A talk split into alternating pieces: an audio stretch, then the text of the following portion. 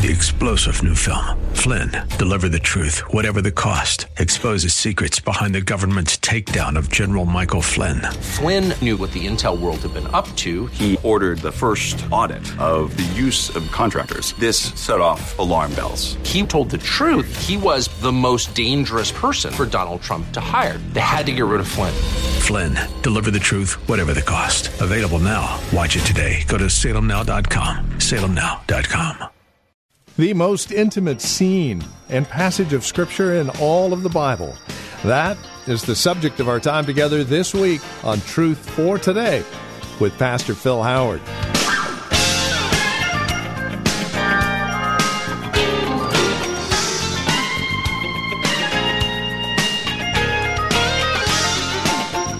The scene doesn't get any more intimate than what we see here in John chapter 17.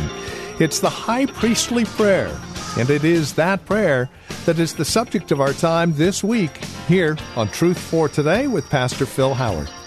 We welcome you to our broadcast. It's time to continue our survey of John, which takes us to chapter 17 Listening to Christ Pray. We begin the week with an overview look at this amazing prayer. Please join us. It's a prayer that involves you specifically. Here's Pastor Phil.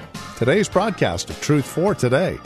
Christ, instead of teaching them how to pray, he prays. And when he prays, he has three things specifically that he prays for. He prays for himself, primarily, Father, glorify your Son glorify your Son. Number one. Two, he prays for the disciples. And specifically, he prays for two things. I'm leaving, Father, and I'm leaving them in the world that will crucify me. Do two things for them. Please protect them. Please sanctify them. And we'll be looking at that. Thirdly, he prays for those who will believe the message that these men bear, the gospel and he prays for them, and in particular, he prays for their unity. So he winds up three things their unity, their protection, their sanctification. Three things we all desperately need ourselves because we are in a world controlled by Satan with God's permission. And uh, he says in 1 John 5 19, the world is in the lap of the devil, and he runs this world to fulfill God's purposes. So the world has no protection from the devil and his schemes, and that's why he's populating hell, hell with billions of people. He hates humanity. He hates your marriage. He hates you. He hates your kids. He hates this church. Are you aware? We are a hated people. We are hated. And a genius who is evil has set out to destroy you, me, and this church. How do you have a chance against such a brilliant opponent? Well, the world has no defense, and the believer has been given it. So Christ prays, and we want to look first of all how he prayed for himself. We look at verses 1 through 5, and we will pick up four things. Number one, he wants to be glorified. Two, he wants to be glorified as the giver of eternal life. Three, he wants to be glorified because he has honored and done all the Father told him to do. And fourthly, he wants to be glorified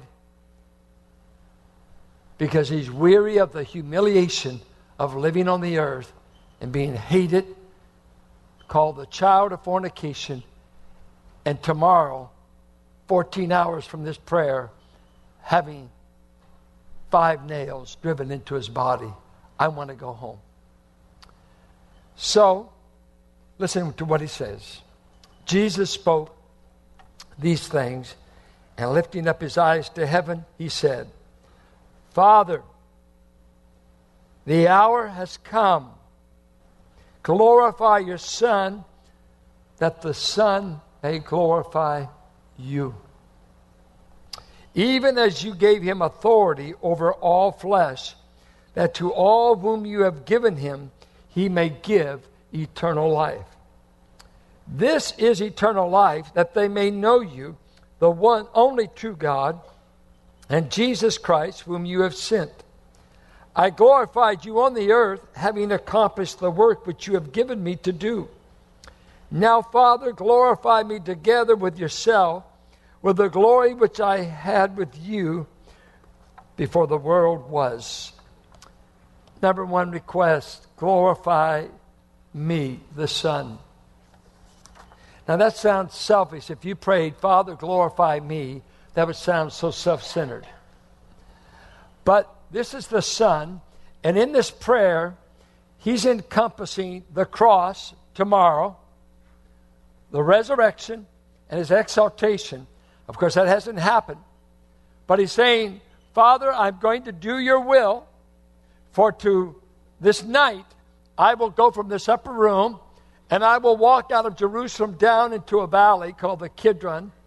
And I'll walk through that valley and I'll go to this grove of trees where I have gotten away many times to pray and carry my sorrows there. And I will go into Gethsemane, of which John does not record. I will go there, and an agony of soul will so overcome me that I will pray, and sweat will appear as great drops of blood. For I will wrestle with the pain, the shame, and the abandonment that will face me tomorrow.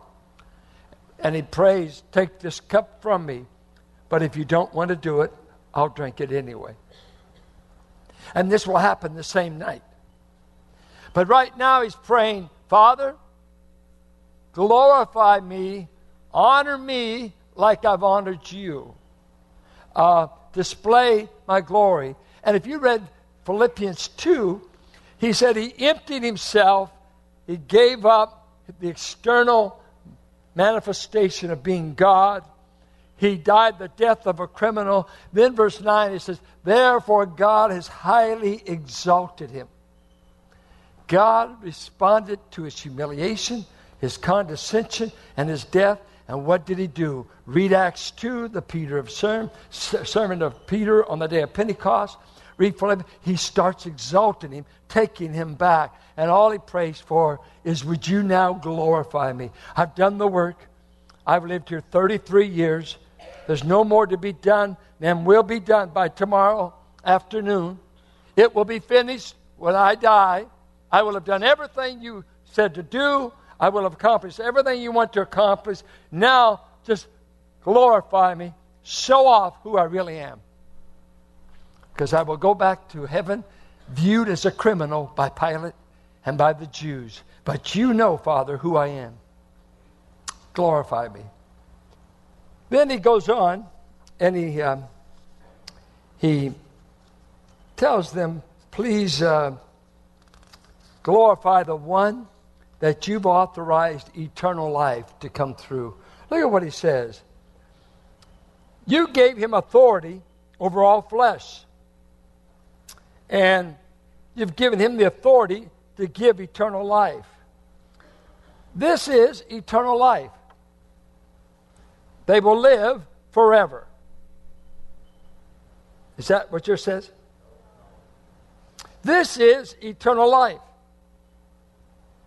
That they may know you, the only true God, and Jesus Christ, whom you've sent. Eternal life is not duration of life. That's not the emphasis here. It's a quality of life. As I see people who live a long life, I don't envy them if dementia, Alzheimer's, various diseases incapacitate them. I don't want to just breathe. I don't just say, well, I, I lived to be 100, but the last 20 years of it, I didn't know I was here. And it can get that way as the mind goes. No, I want a quality of life. And he says the quality of eternal life is not just longevity, it's intimate knowledge of God the Father and the Son. It's knowing God. Knowing God. Now, knowledge is a strange, strange term. Uh, it's really, uh, uh, I mean, what do you mean when you say you know something? Let me give you some examples. Uh, 2 plus 2 equals. Wow, you know that. Is that knowledge? Sure it is. H2O. Is that knowledge? Yeah. Uh, let's say, does Satan have knowledge of God? Wouldn't you say he knows more about God than any of us? In many ways. I mean, he was before physical creation, he was in the throne room of God. God says he's the wisest creature he ever made. So, your opponent to your Christian life is an evil genius. That's why you're so easy to trip up by him. You're a dummy compared to him. And if it wasn't for God's protective shield and for his word and his hand on you, you don't have a chance. He's smarter. He knows the moves. He knows the lies. He's deceived people 10 times smarter than you. He knows a lot about God. You know what? He even knows Scripture. He knows Scripture. He can quote it to Jesus in the temptation. But, and it didn't even have a King James Bible in his hand. He's quoting Psalm 69. He's quoting Deuteronomy 8. He's quoting different. Where, where did you learn that, devil? Why, hey, I, I heard God, uh, I watched it being written. I heard God say that. I know a lot of scripture. Matter of fact, it says towards the end in Revelation 12, he knows his end is drawing nigh and he ups his evil activity. Whoa, whoa. You mean Satan? He knows enough prophecy to know when it's almost over? He does. He's a lot smarter than you. So that's knowledge. He knows all these facts. Is that what Jesus is saying? Well, uh, let, us get a little bit more personal. Uh, a man knows his wife. And that means he knows the color of her hair, color of her eyes, how much she weighs. This man doesn't. what size shoe? Now, if I knew all those things about my wife, would you say I know her? Facts. Okay, let's let's move away. That's too convicting. Um, let's uh, uh, let's hear people say, uh, "Oh, if you only knew my dog." What do you mean? What kind of dog? What color? No, you're, you're saying, no, no, no, we got something going. There's an affection, there's a, uh, some kind of a bond, a relationship. I mean, uh, uh I gave up on dogs years ago. My children uh, moved out. I got free from cleaning up the garage, chasing the dog. Don Andrews making fun of me as I chased it in our neighborhood. Uh, stuff like this. Uh, but when you get to animal lovers, oh, that dog, you think they're in the will. They might be. I mean, that dog, don't you dare touch, you know, oh, Shep. You could be dog meat yourself. And you think, well, I just see a dog. Oh, no, no, that's my best friend. That's a, okay, okay, step back. Because they've got a relationship going on, right? Now, to know God, I'll, give you an example of knowing a wife. In the Old Testament, it says, uh, the servant went and got Isaac a wife, Rebecca, and he brings her back she went into the tent, and it says Isaac went in there and he knew her. He never met her before. But when he said he knew her, it was talking about conjugal relationships that sealed the marriage. This, this made them for sure husband and wife under the law and, and under that patriarchal system. And so the very physical sexual act, there was a realm and a level of knowing that was beyond facts, figures, external data. It moved into intimacy, in which, even in 1 Corinthians, it says that to move in the realm of physical and sexual, you form a one body union. Uh, and it says, We, who are the Lord's, we've become one and connected to His Spirit. We, we've entered into a knowing of Him. And so, what he's saying here I will see to it that you know God intimately, and I would define it this way.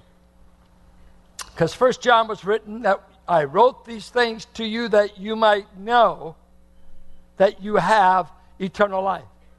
I'm amazed at how many people are in church that do not know they have eternal life. And many of them don't know it because they don't have it. They claim it, but they don't have it. Or there's those who say, I can never know for sure that I have it. It depends on how I die. It depends on whether I finish the race. It depends, it depends, it depends. Here he said, I am the dispenser of eternal life, and eternal life will be an intimate knowledge of the Father and the Son. And this is where would define it. Knowing God is a deep personal relationship of affection, appreciation, and adoration.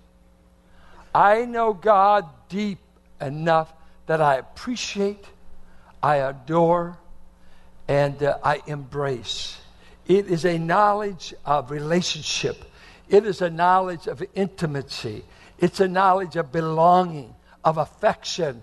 Uh, it's not outside of me. I become joined to it. It's deep, it's mysterious, it's intimate. You will come to know God, and God will come to know you. And what is shocking in the Bible is there's many people God can say of, I don't know you. Everybody knows Obama. Does he know you? I don't care if you voted for him or not. He still doesn't know you, honey. You're just a number. Have you donated lately? And in eternal life, you not only get to know God, but you know now that God knows you. You not only love God, you found out God loves you. You found out you came into the intimacy of the triune family and you know God in such a way demons don't know him. Because you experience you know him in a way that uh, unfallen angels don't know him. You know him in forgiveness. You know him in redemption. You know him as father. I don't know that the angels ever call god father. So Christ is the dispenser, not Mohammed, not Hindu, not any other dispenser. And this is the offense of Christianity. If I was on Larry King when he was on, and you asked me, Are Muslims going to heaven? Are Jews going to heaven? Is this religion going to heaven? Is that religion going to heaven? And here's the offense. And you get different pastors up there and they dance and dodge because they got to be politically correct. And here is our offense I have the exclusive monopoly on eternal life. You can't get it except through Christ.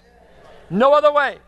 I am the way. I am the truth. I am the life. Nobody else can give you eternal life. I've got the monopoly. God dispenses eternal life through Christ. Now, when you receive Christ, you will get to know God. Up to now, you just know facts about it. You went to Catholic schools, you know catechism, you know Westminster Creed, you know a bunch of facts, facts, facts, facts. It's amazing how quick you can go to hell with a bunch of facts. You think the Jews didn't have facts? They'd been memorized in script. By their bar mitzvah, they'd memorized the first five books of Moses. How many verses have you memorized? No, no, no. They, they knew Bible. He said, you, you rest in the scriptures. You think in them you have eternal life. And they speak of me, but you don't know me. You know a lot of Bible, but you don't know me. I ask you, Father, glorify the one you chose to dispense eternal life. He that has the Son has eternal life. And when you get this Son, you get a knowledge of God that is deeper than books, deeper than just external knowledge, deeper than just facts. Oh, yeah, I know church talk. I've been in church all my life and I know the buzzwords. Do you know God? Or will you hear him say, I never knew you? You, you, you, uh, you were a member. You could say, Lord, Lord. You cast out a few demons, jumped a few pews, and, and broke a few tambourines, but I don't know you. You just having ball. Do I know you? Do you know me? And he says in First John, let me tell you what people act like that know him. They want to do the right, 1 John 2 29. They stop wanting to sin. 1 John 3 6 through 9. They start loving the brethren. Oh, man, that's a biggie. Uh, you mean I just want to go to church with them? I don't want to love them. Some things happen.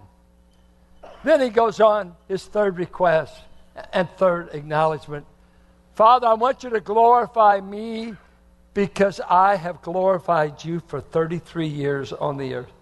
Look at what he says. I glorified you on the earth, having accomplished the work which you have given me to do. Wouldn't that be a great thing to put on your epitaph? Not trying to rush it, but just think if you put this on your epitaph I accomplished the work God wanted me to do. I glorified God. How? I did what He designed me to do. Um,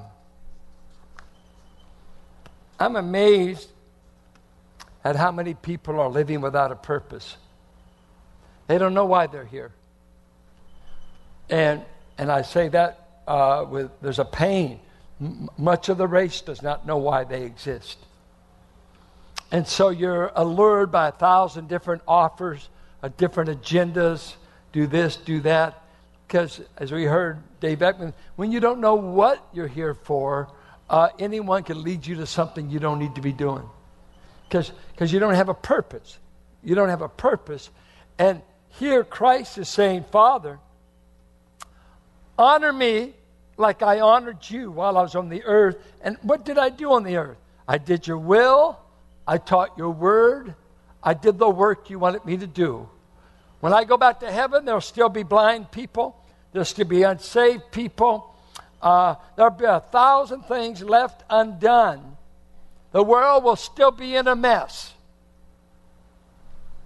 But I will go to the cross tomorrow and I will die between two thieves, and I can look to you and say, I did everything you told me to do. It is finished. I think we who are followers of Christ deserve to at least have a purpose. Why do you exist? Uh, what is the chief end of man?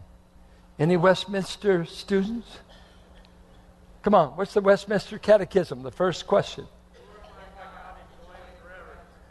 Glorify God and enjoy Him forever. You remember what Piper did with it?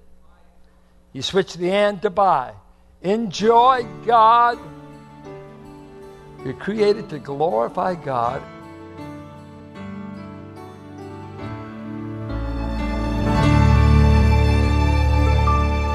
And this is Truth for Today with Pastor Phil Howard. Our time today spent in God's Word to encourage you, to bring you truth for today. If you have questions or comments about our time together, we would invite you to write to us. You can either visit our website and drop us an email, write to us via U.S. mail, or give us a call.